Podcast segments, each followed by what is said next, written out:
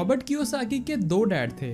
पहले तो उनके खुद के फादर, जिनको वो पुअर डैड कहा करते थे, और दूसरे उनके फ्रेंड माइक के फादर, जिनको वो अपना रिच डैड कहा करते थे। उनके पुअर डैड ने पीएचडी की हुई थी, और अपने स्कॉलरशिप पे ही अपनी एडवांस स्टडीज़ भी कंप्लीट की थी, और बल्कि उनके रिच डैड ने एट्थ क्लास भी पास नहीं की हुई थी। दोनों ही डैड अपने करियर में बहुत ज़्यादा सक्सेसफुल थे, लेकिन उनके पुअर डैड को पैसों से रिलेटेड प्रॉब्लम हमेशा ही रही, और उनके रिच डैड बाद में जाकर अमेरिका के सबसे अमीर आदमियों में से एक बने। जब उनके पुअर डैड मरे तो उन्होंने अपनी फैमिली के लिए बहुत सारे अनपेड बिल्स छोड़े, जो उनकी फैमिली को बाद में भरने पड़े। और जब उनके रिच डैड मरे तो उन्होंने अपनी फैमिली के लिए करोड़ों रुपए छोड़े। उनके पुअर डैड हमेशा ये कहते थे कि, यार, ये चीज़ तो बहुत महँगी है, मैं तो ये अफोर्ड ही नहीं कर सकता। बल्कि उनके रिच डैड खुद से ये क्वेश्चन पूछते थे कि, मैं ये कैसे अफोर्ड कर सकता हूँ? उनके पुअर डैड हमेशा ये कहते थे कि, पढ़ाई करो, एक अच्छी डिग्री लो, ताकि तुम्हें एक अच्छी जॉब मिल सके। बल्कि उनके रिच डैड ये कहते थे कि ऐसे तरीके ढूंढो जिससे तुम लोगों को जॉब दे सको। उनके दोनों डैड्स की पैसों को लेके सोच एकदम अलग थी। जब रॉबर्ट कियोसाकी नौ साल के थे तो उन्होंने ये डिसाइड किया कि वो अब से हमेशा अपने रिच डैड की सुनेंगे और उनसे पैसों के बारे में सीखेंगे। दोस्तों आज मैं आपसे इस बुक के इंपॉर्टेंट सात लेसन शेयर करने वाला हूँ जो उन्होंने अपने रिच डैड से सीखे थे। Lesson number one fear and desire यहाँ ऑथर ये कहते हैं कि ज़्यादातर लोग पैसा कमाने के लिए काम करते हैं। जहाँ उनको एक अच्छी जॉब चाहिए होती है एक अच्छा इनकम चाहिए होता है। बट ऑथर यहाँ ये कहते हैं कि आपकी सैलरी भले ही कितनी भी बढ़ जाए, इसका कोई फ़ायदा नहीं। क्योंकि सैलरी बढ़ने के बाद आपके टैक्सेस भी बढ़ जाते हैं और आपके खर्चे भी बढ़ जाते हैं। जब आप ज़्यादा अर्न करना शुरू कर देते हो तो आपके मंथली एक्सपेंसेस भी बढ़ जाते हैं और आप ज़्यादा खर्चा करना भी शुरू कर देते हो। अब मान लीजिए, एक न्यूली मैरिड कपल है, विजय और विद्या।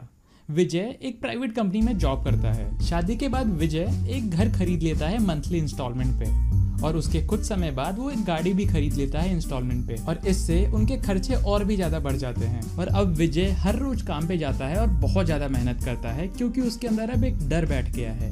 उसको ये डर है कि अगर वो अपना जॉब ढंग से नहीं करेगा तो उसकी लाइफ ढंग से नहीं चल पाएगी। कुछ महीनों बाद उनका एक बेबी हो जाता है। और अब विजय ओवर टाइम कर रहा है ताकि वो और पैसे कमा पाए। अब जैसे जैसे उसकी इनकम बढ़ी, उसके डिज़ायर भी बढ़ गए। वो अब और चीज़ें डिमांड करता है और अब उसके मंथली एक्सपेंसेस और भी ज़्यादा बढ़ जाएँगे। और ये साइकिल ऐसे ही चलती रहेगी। लोग फियर और डिज़ायर की वजह से सारी ज़िंदगी काम करते हैं और ऑथर इसे ही रैट रेस कहते हैं। दोस्तों, अगर आप भी ज़्यादातर लोगों की तरह अपनी पूरी इनकम खर्च कर देते हो तो आप कभी भी रिच नहीं बन सकते। भले आप कितना ही ज़्यादा क्यों नहीं कमाते हो। और इसी के साथ हम लोग अपने अगले लेसन पे आ जाते हैं, जो है एसेट्स एंड लाइबिलिटीज जब रॉबर्ट ने अपने रिच डैड से अमीर बनने का सीक्रेट पूछा तो उनके रिच डैड ने उनको ये बताया कि अगर तुम्हें अमीर बनना है तो उसका सबसे पहला स्टेप ये है कि तुम्हें एसेट्स और लाइबिलिटीज के बीच में डिफरेंस पता होना चाहिए। और तुम्हें हमेशा एसेट चुनना चाहिए। फिर रॉबर्ट ने ये पूछा कि जब रिच बनना इतना ही आसान है तो सारे लोग रिच क्यों नहीं बन जाते? फिर रिच डैड ये बोलते हैं कि लोग अक्सर एसेट और लाइबिलिटीज के बीच के फ़र्क को नहीं जान पाते, इसलिए वो कभी अमीर नहीं बन पाते। फिर रिच डैड रॉबर्ट को ये बताते हैं कि एक एसेट और लाइबिलिटी के बीच में फ़र्क क्या होता है। एसेट वो चीज़ होती है जिससे आपको पैसे आते हैं।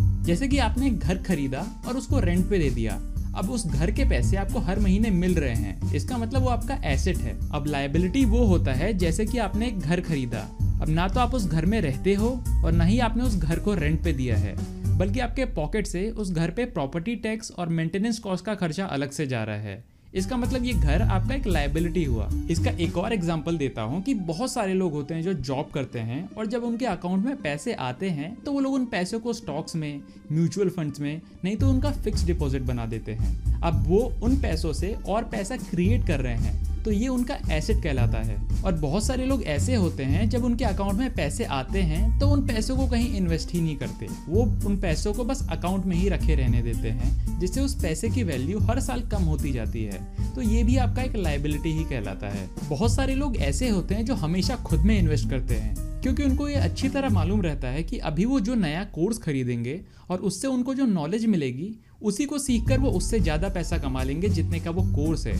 इसीलिए दोस्तों, खुद पे इन्वेस्ट करना भी एक एसेट ही कहलाता है। वहीं बहुत सारे लोग ऐसे होते हैं जो अपने पैसों को ऑनलाइन स्ट्रीमिंग सर्विसेज़ के सब्सक्रिप्शन में बर्बाद कर देते हैं। इससे उनके पैसे तो जा ही रहे हैं, बल्कि उनको देखने में उनका टाइम भी जा रहा है। तो ये एक लाइबिलिटी कहलाता है। दोस्तों पुअर के पास जब भी इनकम आता है तो उसे लाइबिलिटीज में यूज़ करता है।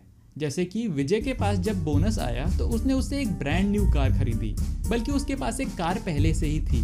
अब नई कार के आने से उसका मंथली सर्विसिंग कॉस्ट और मेंटेनेंस कॉस्ट भी बढ़ेगा। अब उसके पास जितने पैसे बचे, उसका उसने एक नया एसी भी ले लिया।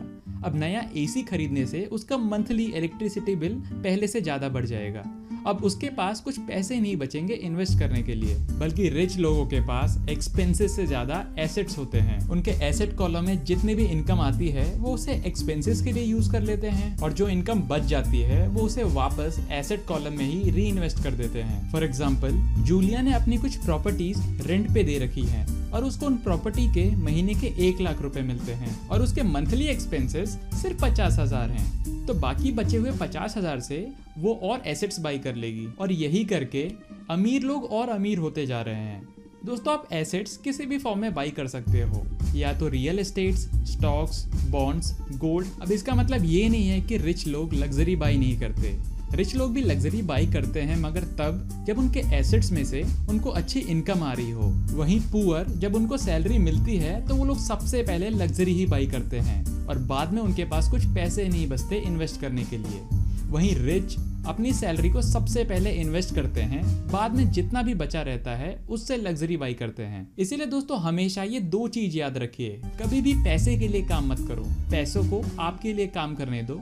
और दूसरा कि ज़्यादा से ज़्यादा एसेट्स बाई करने की कोशिश करो, बजाय लाइबिलिटीज के। Next lesson mind your own business ज़्यादातर लोग इसलिए पुअर रहते हैं क्योंकि वो सारी ज़िंदगी किसी और के लिए काम करते हैं। माइंड योर ओन बिज़नेस का मतलब है कि आप अपना एसेट कॉलम बनाओ और उसे स्ट्रॉन्ग रखो। बहुत सारे लोग फॉर्मल एजुकेशन और डिग्री को ही सब कुछ समझते हैं। उनको लगता है कि एक बार डिग्री मिल गई तो आगे कुछ पढ़ने की ज़रूरत ही नहीं है। और दोस्तों, हमारा एजुकेशन सिस्टम भी हमें यही सिखाता है कि ज़्यादा से ज़्यादा डिग्री बटोरो और जल्दी से जल्दी किसी परमानेंट जॉब पे लग जाओ। दोस्तों, एक जॉब में कोई बुराई नहीं है। यहाँ तक कि रॉबर्ट कियोसाकी ने भी बहुत सारे जॉब्स किए हैं। बट प्रॉब्लम तब आती है जब हमारा जॉब छोड़ के हमारा कोई और बिज़नेस नहीं होता और इससे हमारा एसेट कॉलम स्ट्रॉन्ग नहीं बन पाता। फॉर एग्ज़ाम्पल, जब रॉबर्ट कियोसाकी भी जॉब कर रहे थे तो साइड बिज़नेस के रूप में रियल एस्टेट्स भी खरीदते बेचते थे। इसीलिए अगर आप कोई जॉब कर रहे हो तो अपना जॉब कंटिन्यू रखो। एक हार्ड वर्किंग एम्प्लॉय बनो। बट साथ ही साथ एक साइड बिज़नेस भी करो, जिससे आपका एसेट कॉलम स्ट्रॉन्ग बने। बट साथ ही साथ दोस्तों, आप ये ज़रूर ध्यान देना कि आप एसेट्स वही बाई करो जिसमें आपको इंटरेस्ट हो। जैसे कि अगर Robert Kiyosaki real estate buy करते थे तो आपको ज़रूरी नहीं है कि आप भी रियल एस्टेट बाई करो। आप म्यूचुअल फंड बाई कर सकते हो, नहीं तो शेयर बाई कर सकते हो। Next lesson it's not always the smart who get ahead but the bold यहाँ पर ये कहते हैं कि लोग रिच इसलिए नहीं बनते क्योंकि उनके पास बहुत ज़्यादा पैसे होते हैं। लोग रिच सिर्फ़ अपने फाइनेंशियल नॉलेज की वजह से बनते हैं। अब यहाँ मैं आपको ये बुक समरी पहुँचा तो रहा हूँ। मैं वीडियो बना के दे तो रहा हूँ। अब इसका मतलब ये नहीं है कि ये वीडियो देख के आप लोग भी रिच बन जाओगे। आप तब तक रिच नहीं बन पाओगे जब तक आप इस वीडियो में दिए हुए ज्ञान को अप्लाई ना करो। उसको रियल लाइफ में यूज़ ना करो। बहुत सारे लोगों के पास नॉलेज तो होती है बट वो लोग उस नॉलेज को यूज़ नहीं करते। कहीं अप्लाई नहीं करते। दोस्तों नॉलेज तो बहुत सारे लोगों के पास होती है, मगर असली सक्सेसफुल वही बनता है जो एक्शन ले। उस नॉलेज को यूज़ करें। अब दोस्तों, जैसे मैंने आपको इस वीडियो में एडवाइस दी कि एसेट्स में इन्वेस्ट कीजिए। मगर बहुत कम लोग इस चीज़ को फॉलो करेंगे और वही लोग आगे चल के रिच बनेंगे। बहुत सारे लोग रिस्क इसलिए नहीं लेंगे क्योंकि वो हमेशा कंप्लेन करेंगे कि यार मेरे पैसे डूब जाएँगे। बहुत सारे लोग ये कंप्लेन करेंगे कि यार मेरी फैमिली है, मैं रिस्क लेना अफोर्ड नहीं कर सकता। यहाँ तक कि बहुत सारे लोग ये भी कहते हैं कि यार मेरे पास इन्वेस्ट करने के लिए तो पैसे ही नहीं है। मगर दोस्तों, मैं आपको ये बता दूँ कि रॉबर्ट कियोसाकी ने भी बहुत सारे रिस्की इन्वेस्टमेंट्स किए हुए हैं। और कुछ इन्वेस्टमेंट्स तो तब किए थे जब उनके पास एक भी रुपए नहीं थे खर्च करने के लिए। मगर दोस्तों, वो रिस्क इन्वेस्टमेंट्स करने के लिए आपको फाइनेंशियल नॉलेज होना बहुत ज़्यादा ज़रूरी है, क्योंकि इस नॉलेज से आपका रिस्क बहुत ज़्यादा कम हो जाता है। दोस्तों, जिस तरह एग्ज़ाम की प्रिपरेशन करे बिना आप कभी एग्ज़ाम देने नहीं जाते, उसी तरह इन्वेस्टमेंट करने से पहले आपको उसका नॉलेज होना बहुत ज़्यादा ज़रूरी है। तभी जाकर आप रिस्क के इन्वेस्टमेंट्स कर पाओगे। Next lesson work to learn graduation complete करने के बाद रॉबर्ट कियोसाकी को स्टैंडर्ड ऑयल ऑफ़ कैलिफ़ोर्निया में एक जॉब मिल गई जहाँ वो साल के 42,000 डॉलर्स अर्न कर रहे थे। इससे उनके पुअर डैड बहुत ही ज़्यादा खुश थे। वो ये चाहते थे कि रॉबर्ट जल्दी से जल्दी एक हाई पेइंग जॉब में सेटल हो जाएँ, जबकि उनके रिच डैड ये कहते थे कभी भी पैसों के लिए काम मत करना हमेशा सीखने के लिए काम करो। रॉबर्ट ने छह महीने बाद वो जॉब छोड़ दी। फिर उन्होंने मरीन कॉप्स ज्वाइन कर लिया ताकि वहाँ वो कुछ नया सीख सकें। अब उनके इस डिसीज़न से उनके रिच डैड बहुत ज़्यादा खुश थे। वहीं उनके पुअर डैड बहुत ज़्यादा गुस्से में थे। उनके पुअर डैड हमेशा ये कहते रहते थे कि सिर्फ़ एक ही स्किल में मास्टर बनो। दोस्तों ये बात कुछ हद तक सही भी है, मगर ये इमेजिन कीजिए कि अगर एकदम से वो स्किल किसी काम की ना रहे तो इसका मतलब कि आपको जॉब मिल ही नहीं सकती।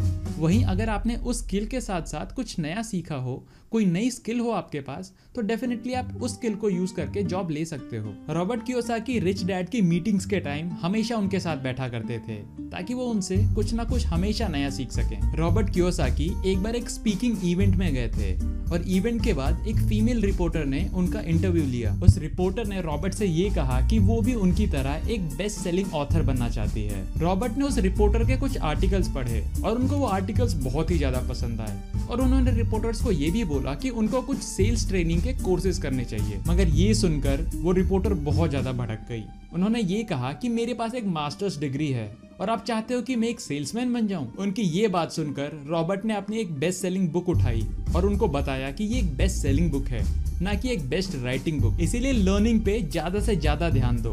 पहले ये ढूंढो कि आपको क्या लर्न करना है फिर अपना पूरा टाइम और फोकस उसको लर्न करने में लगा दो। Next lesson pay yourself first इसका ये मतलब है कि आप सबसे पहले खुद को पे किया करो।